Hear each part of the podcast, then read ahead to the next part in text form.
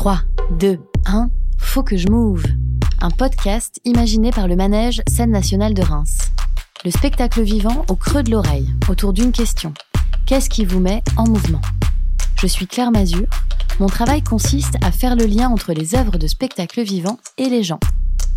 Dans chaque épisode de ce podcast, je vous propose d'entrer dans l'univers artistique et sonore d'un ou une artiste qui fait le spectacle aujourd'hui. Bienvenue dans la saison 2 de Faut que je move. Je suis ravie de vous retrouver. On a parfois l'image de l'artiste comme d'une personne un peu hors sol, dotée d'un don venu du divin et qui appartient à un monde à part de celui du commun des mortels. Cette représentation est très éloignée de la réalité des artistes que nous croisons dans les lieux de spectacle vivants. Au contraire, très concernés par la société et le monde qui les entoure, ils nous livrent des œuvres bien conscientes des problématiques actuelles. Marie Barbotin, que vous allez rencontrer aujourd'hui, fait partie de ces artistes qui se placent au cœur de la cité et se nourrissent de rencontres variées pour créer. C'est donc pétrie des univers des autres et de son propre rapport au monde qu'elle va porter un premier spectacle sur scène, La Chambre d'eau, dont elle va nous parler. Mais avant, quelques mots de Bruno Lobé, directeur du manège, qui nous parle de sa rencontre avec elle. Alors j'ai beaucoup vu Marie Barbotin sur des plateaux car c'est une interprète très demandée par des chorégraphes de renom. Elle est venue me voir il y a à peu près deux ans pour me faire part de son envie de se poser et de se tourner vers le territoire. Et là, j'ai découvert une artiste engagée, bienveillante, aussi bien dans son travail que dans la vie, avec le souhait de mêler ses convictions personnelles et son travail artistique. Et au fur et à mesure de notre collaboration, la fluidité de notre relation, la richesse de nos discussions sont toujours un vrai plaisir. Bonjour Marie. Bonjour Claire. Bienvenue dans cette saison 2. Nous sommes particulièrement ravis de t'accueillir dans le podcast, car tu es une artiste proche du manège à plusieurs titres. Comment te présenterais-tu à nos auditeurs, auditrices? J'aime bien cette question. Je me dis que hum, je pourrais avoir une réponse différente tous les jours, mais ce qui me paraît stable en ce moment, c'est que euh, je suis une personne qui danse, je suis maman et je suis féministe. Et depuis quand tu danses alors? Bah, Je danse depuis toute petite, depuis que j'ai 4 ans. Euh, je viens d'une petite ville qui s'appelle Dinan, dans les Côtes d'Armor, en Bretagne, à laquelle je suis encore très attachée aujourd'hui. Et j'ai commencé à danser là-bas. Ma maman avait un, ami qui était un ancien danseur et qui lui avait dit euh, ce serait pas mal de l'inscrire à la danse vu comme elle bouge. Le fait de voir des spectacles et de participer à des spectacles, c'est donc une chose avec laquelle tu as grandi alors, euh, participer à des spectacles, euh, oui, puisque, euh, en effet, j'étais dans une petite école. Dinan, c'est une ville de 9000 à l'époque, c'était une ville de 9000 habitants, avec deux ou trois écoles de danse. J'allais dans les deux ou trois écoles de danse à l'époque. Par contre, j'en faisais plus que je n'en voyais. je suis née plutôt dans une, dans une ville où il n'y avait pas énormément de, de, spectacles vivants, en tout cas à destination du public jeune. Et j'avais une pratique euh, culturelle qui était plutôt muséale avec mes parents euh, ou musicale. Tu as suivi une formation en danse donc euh, depuis toute petite et c'est allé donc jusqu'à une formation professionnelle. Ouais, exactement. Je suis restée jusqu'à mes 13 ans dans cette ville et puis quand j'ai eu 13 ans, à ce moment-là, je faisais de la danse classique et de la danse de caractère avec un prof polonais et hum, à 13 ans, euh, il a dit à ma mère, mais peut-être que si elle veut continuer, Marie, de danser, il faut qu'elle s'en aille de, de Dinan. Donc je suis partie. Je suis partie au conservatoire d'Angers dans un premier temps, quand j'avais 13 ans. Et voilà, j'ai quitté mes parents, ma ville, euh, euh, dans une famille qui était très soutenante et qui avait vraiment à cœur de, de pouvoir me laisser faire ce que j'avais envie de faire.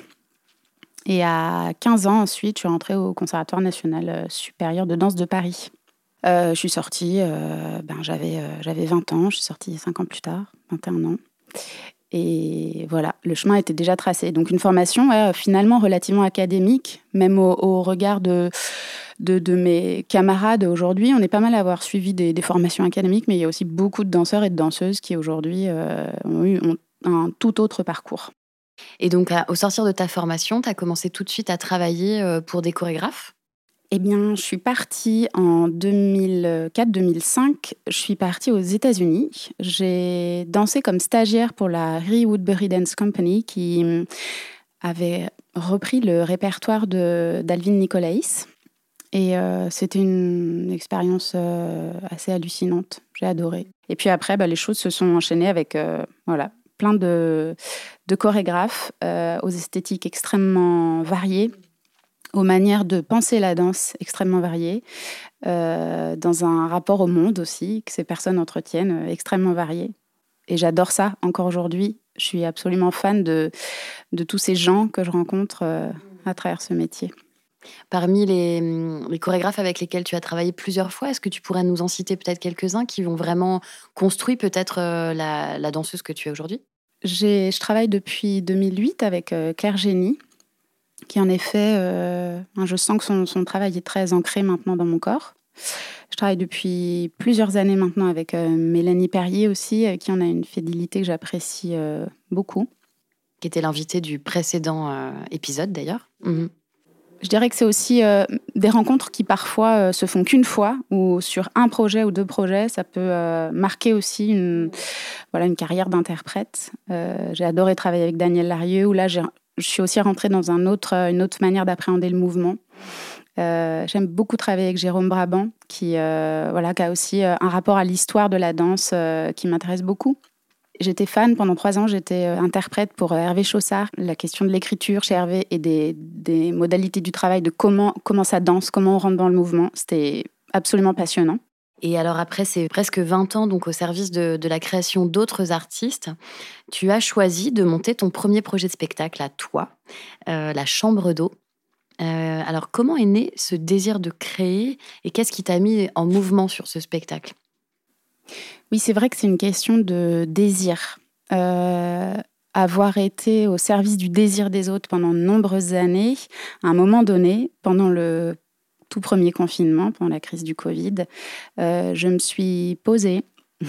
Ça faisait longtemps, très longtemps que je ne m'étais pas posée de cette manière-là. Et euh, je me suis dit, mon désir à moi, il est où? C'est quoi?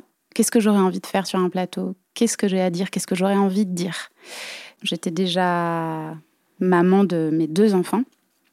Et assez naturellement, euh, assez spontanément, je me suis dit, bah, j'ai envie d'écrire, de, concevoir une pièce, de porter un projet euh, pour le jeune public, mais pas que. voilà, ça s'est un peu dessiné comme ça. Le, fait d'être à la fois danseuse, créatrice et mère, c'est un sujet, je crois, pour toi qui est assez important. Ouais, c'est un sujet important. C'est marrant quand tu me posais la question, quand on a préparé euh, cette, euh, cette, petite interview. Euh, je repensais à une archive de, de Lina Gisèle Halimi en, en 1974, qui c'était une réponse à une femme qui avait un positionnement anti-avortement. Elle dit Moi, je ne suis pas à tiroir, je suis un être humain que je voudrais à part entière et je voudrais que toutes les femmes le soient. J'ai pas de cloisonnement et donc ma bataille, c'est la même. Bah, je me reconnais vraiment dans cette euh, phrase-là. Et puis, je, suis très passionnée par, euh, par Gisèle Halimi et, ses positionnements, justement. Parce que je n'arrive plus à. Enfin, c'est même pas j'arrive plus, c'est je suis très contente de plus de pas cloisonner les choses. Et ça s'est fait de manière euh, extrêmement spontanée. De, une fois que je suis devenue mère, avec un rapport à la grossesse et à l'enfantement euh, très joyeux, euh, avec une expérience euh, bouleversante, mais aussi un rapport au corps paroxystique. Enfin, vraiment aller, j'ai vraiment eu l'impression d'aller au bout de quelque chose dans un truc qui avait jamais été traversé par mon corps à d'autres moments, même dans la danse, même malgré des pratiques de trance, etc. Et c'est venu s'ancrer extrêmement fort en moi, de sorte que aujourd'hui, j'ai plus j'ai pas cette différenciation de c'est quoi la femme c'est quoi la mère c'est quoi l'artiste et comment est-ce que je fais la part des choses dans tout ça. Il y, a un, y, a un, mix qui est là et qui est tout le temps là. Et j'ai l'impression que la chambre d'eau c'est vraiment né de ça aussi. C'est c'est une pièce que je porte en moi depuis je pense euh, la, la naissance euh, de ma fille en réalité. Euh, parce que la chambre d'eau ça ça part d'un questionnement sur c'est quoi se construire en tant que fille ou en tant que garçon, mais c'est quoi aussi euh, la naissance? Qu'est-ce qui se passe dans ces, dans ces moments de la naissance? Tu me disais aussi en préparant qu'il y avait une sorte de libération euh, de la parole des danseuses par rapport au fait d'être aussi mère. Quel était le, le point où peut-être qui pouvait être compliqué avant? Je pense que ça reste peut-être encore compliqué, mais en effet, la libération de la parole et, l'intérêt que l'institution ou que certaines institutions ont à prendre en, compte, le fait qu'il euh, y a des artistes chorégraphiques ou d'ailleurs des artistes euh, circassiennes ou même des artistes comédiennes qui aujourd'hui enfantent, euh, peut-être plus tôt que ce qu'elles avaient l'habitude de faire avant, que les générations précédentes. J'ai beaucoup d'amis et, même de, camarades, euh, même du conservatoire ou d'ailleurs, qui euh, se sont dit bah, Moi, j'ai envie d'avoir un enfant maintenant, et c'est pas mon métier qui va m'empêcher de faire ça. Alors certes, ça peut un peu faire peur, le rapport au corps, la transformation du corps, etc.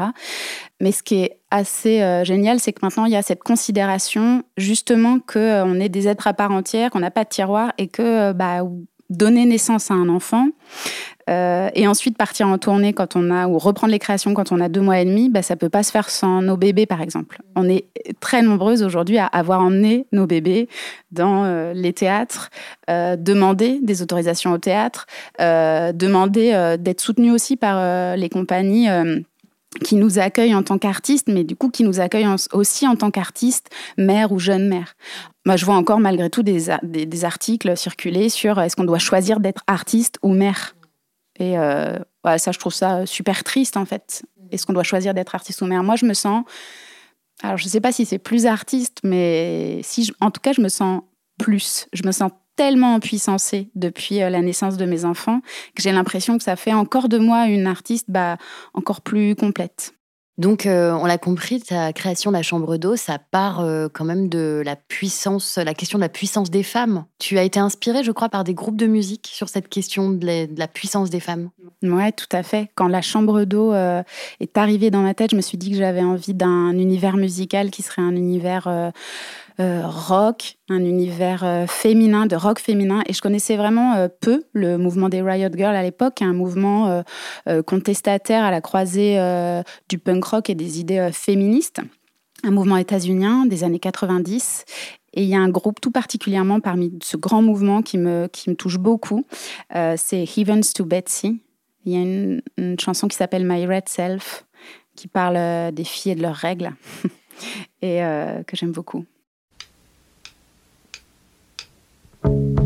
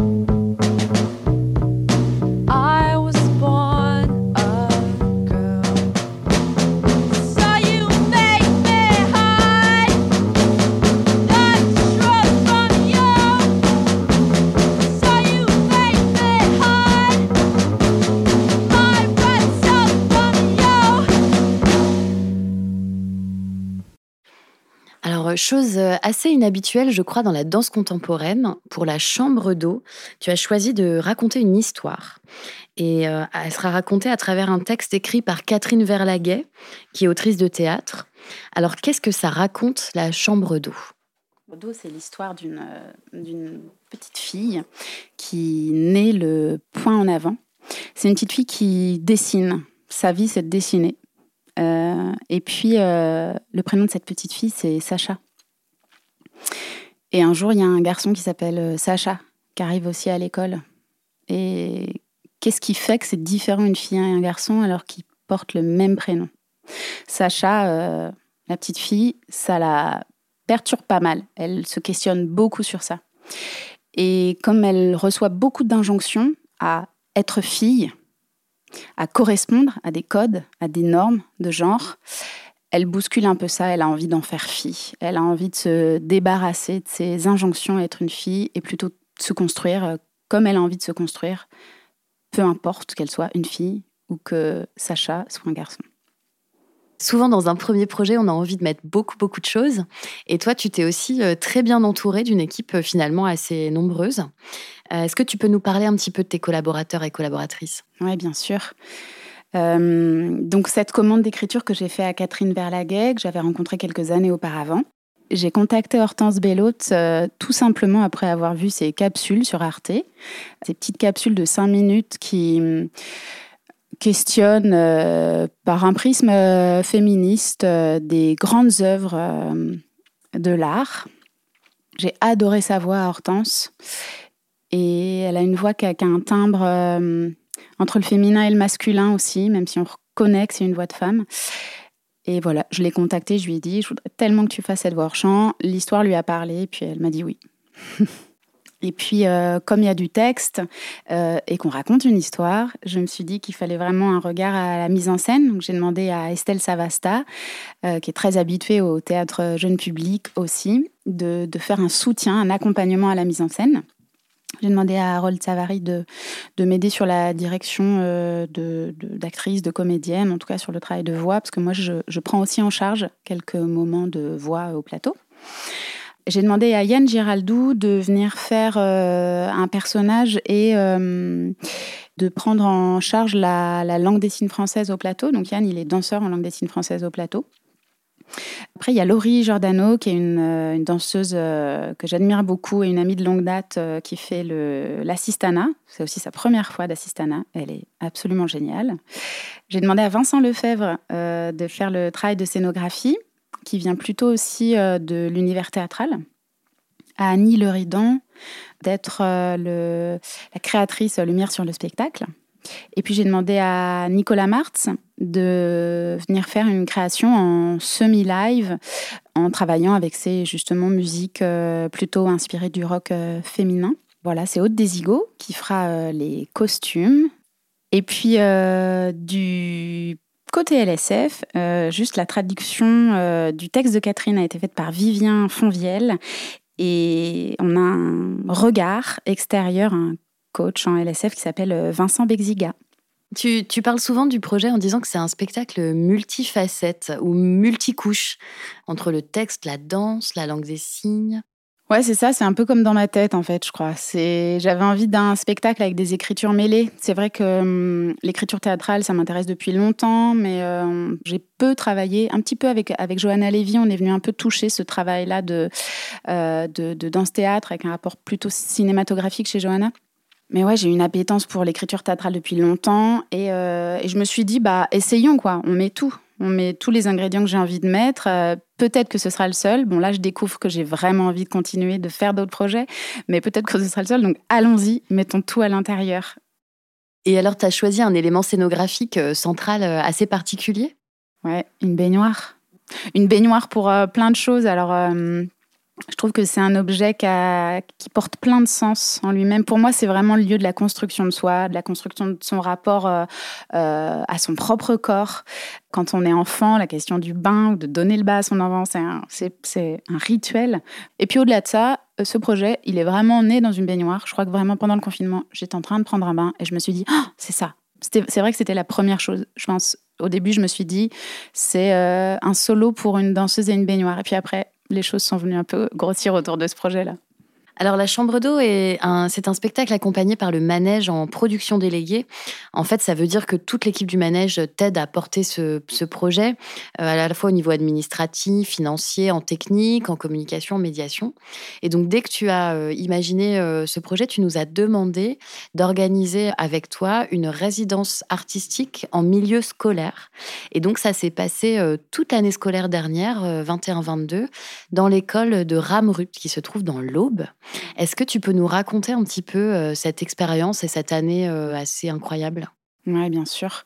J'avais déjà eu euh, l'opportunité de faire une résidence artistique en milieu scolaire pour un projet pour le jeune public avec Claire Génie en 2012, qui, pour une pièce qui s'appelait Tiens-toi droit. On était pendant huit semaines dans une même école. Et pour moi, venir tester des matériaux de danse ou m'inspirer euh, des enfants ou discuter aussi avec eux des thématiques de, la chambre d'eau, c'est-à-dire autour euh, euh, de la construction de soi, de la liberté, la question du genre. Est-ce que c'est pareil d'être fille ou garçon De faire des, débats, des, temps de pratique, des temps où on faisait faire des impromptus. On venait dans les, ouais, dans les classes pour faire des impromptus, donc des moments où on venait danser dans les classes. On est venu tester des matériaux sur. quand je dis des matériaux, c'est vraiment ce qui va nous servir comme base de travail chorégraphique dans la pièce et, euh, de pouvoir aussi les partager avec les enfants. On a été euh, accueillis par une équipe euh, génialissime, très ouverte à notre projet, très consciente de l'apport que peut avoir l'art vivant au sein même d'une école. Et puis on a été tellement bien accueillis aussi par les enfants.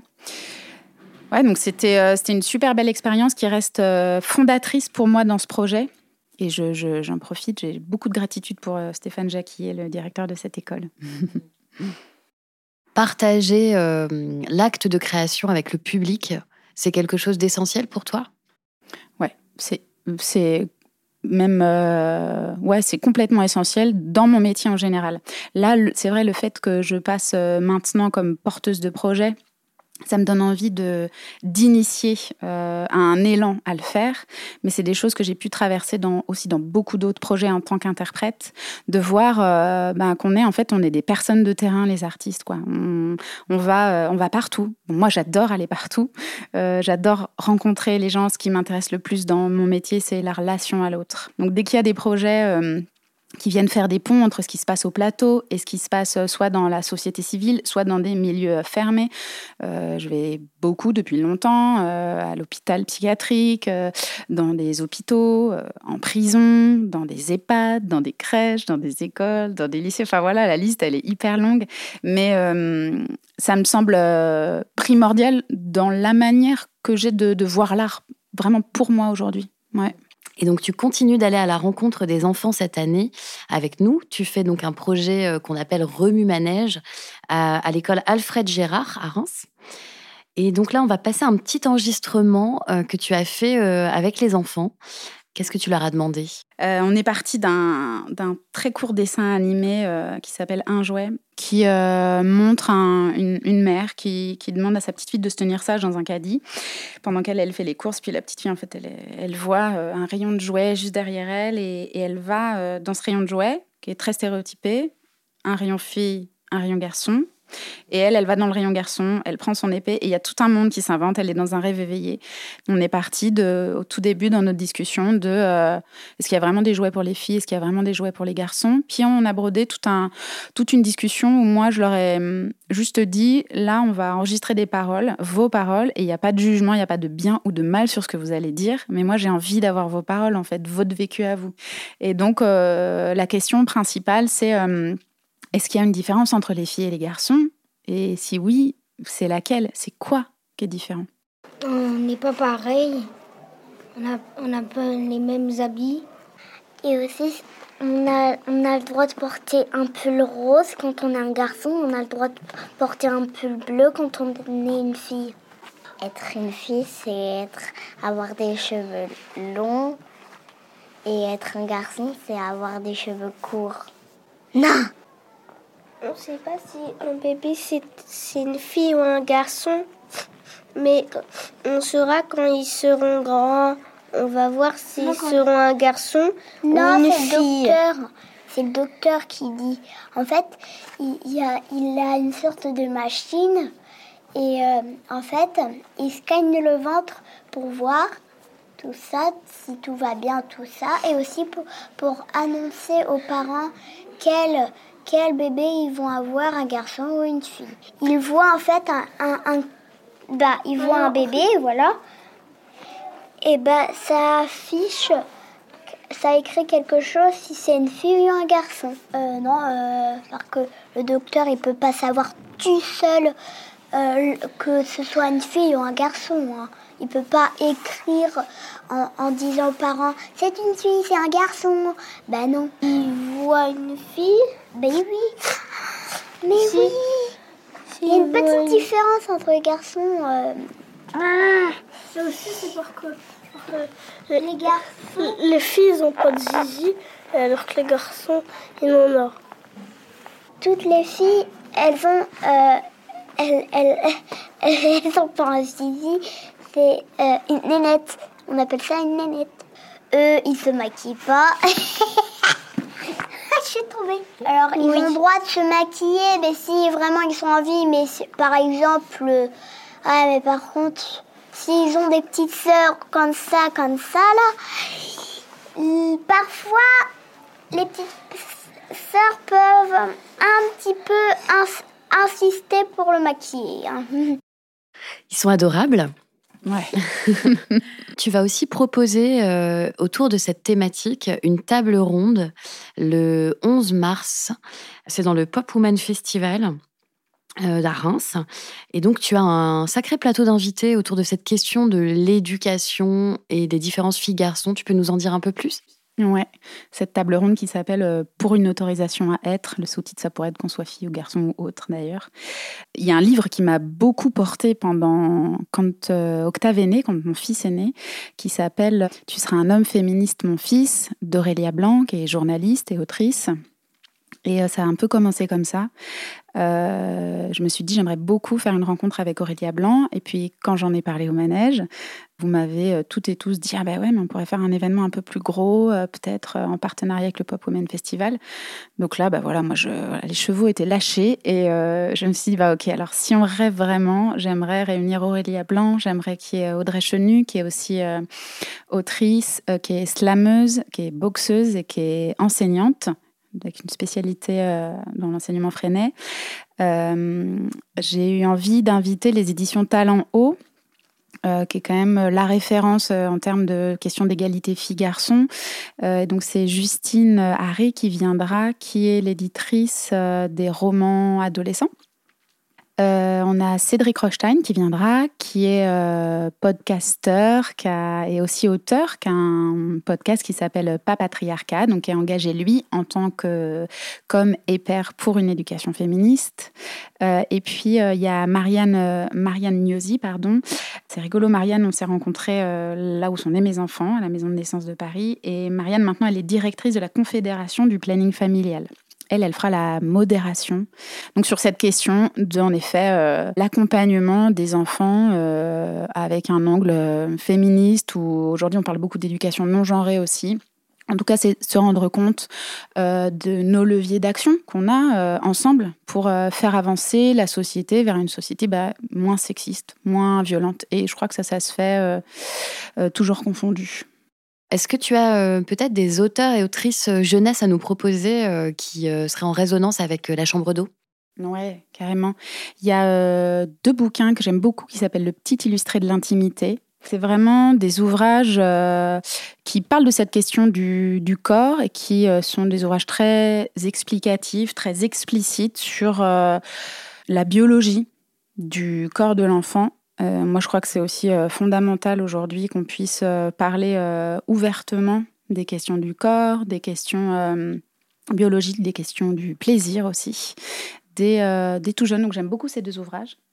Et cet été, j'ai découvert un livre qui, qui m'a beaucoup plu, que j'ai lu en trois minutes, parce que donc, je suis une grande fan de littérature jeunesse. C'est un truc qui, qui existe depuis depuis que j'ai 18 ans, je pense. Et donc, euh, ce livre, il s'appelle euh, Renversante. C'est un livre de euh, Florence Inkel. Qui renverse un peu les codes de, du féminin et du masculin. Ça m'a fait d'ailleurs penser à un film qui s'appelle Je ne suis pas un homme facile. Euh, et euh, là, c'est exactement ça. C'est en fait, c'est un frère et une sœur euh, qui vivent en fait dans, qui traversent des clichés dans un monde où règne la domination féminine. Donc c'est vraiment un renversement des codes. Et moi, j'adore ce genre de bouquin parce qu'on se rend vraiment compte de combien les, je dirais, les les codes ou de combien les injonctions euh, sociétales nous enferment dans des boîtes et combien c'est drôle aussi de les renverser dans le sens. Et je crois que tu as encore une autre référence à nous partager autour de ton univers. Bah c'est pareil, quand tu me posais cette question-là, il y a euh, cet extrait euh, que j'adore de, de Persepolis, le film, qui est une adaptation par Marjane Satrapi d'ailleurs, de son roman euh, graphique.